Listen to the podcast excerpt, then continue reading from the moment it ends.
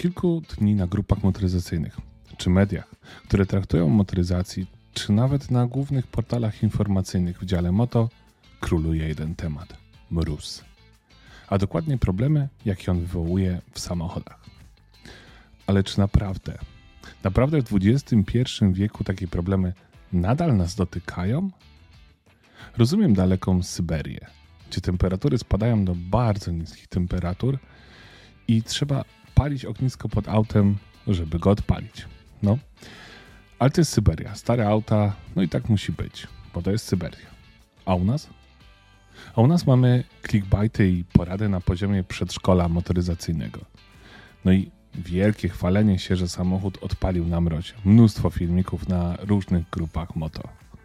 Odpalił? Bo dlaczego miał nie odpalić? No chyba, że właściciel zupełnie nie dba o swój pojazd i później objawia się to w ten sposób. Chociaż ja pamiętam jedną moją awaryjną sytuację, kiedy kilka lat temu, no ale wtedy były w Polsce mrozy jeszcze po 25 i więcej stopni poniżej zera, zamarzła mi klapka od wlewu paliwa. Rozpłakałem się rzewnie, bo nie wiedziałem co zrobić.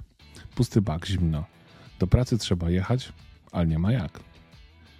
I wtedy jedna z moich łez zamarzła spadając mi z twarzy i rozkruszyła lodowate więzi trzymające klapkę. A tak serio to poprosiłem obsługę stacji i dostałem czajnik gorącej wody, który w mgnieniu oka rozpuścił lód i mogłem spokojnie zatankować. A jak najłatwiej się zabezpieczyć przed takimi sytuacjami? Doskonałą radę, która rozbawiła mnie do łez, znalazłem na stronie jednego z polskich producentów chemii motoryzacyjnej. Uwaga, wystarczy samochód trzymać w ogrzewanym garażu. No tak, bo ci, co trzymają samochody na polu, tak, e, polu, jestem z Małopolski, nie pamiętają o tym, że mają garaże i z nich nie korzystają. Od taki za nich pamięci.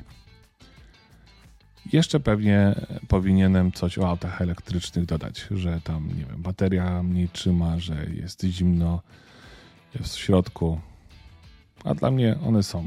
Po prostu są i to wystarczy. A co robią samochody klasyczne? Stoją w cieplutkich garażach pod kocykami. I wytrzymajcie się ciepło. I subskrybujcie. Was to nic nie kosztuje, a mi pomaga.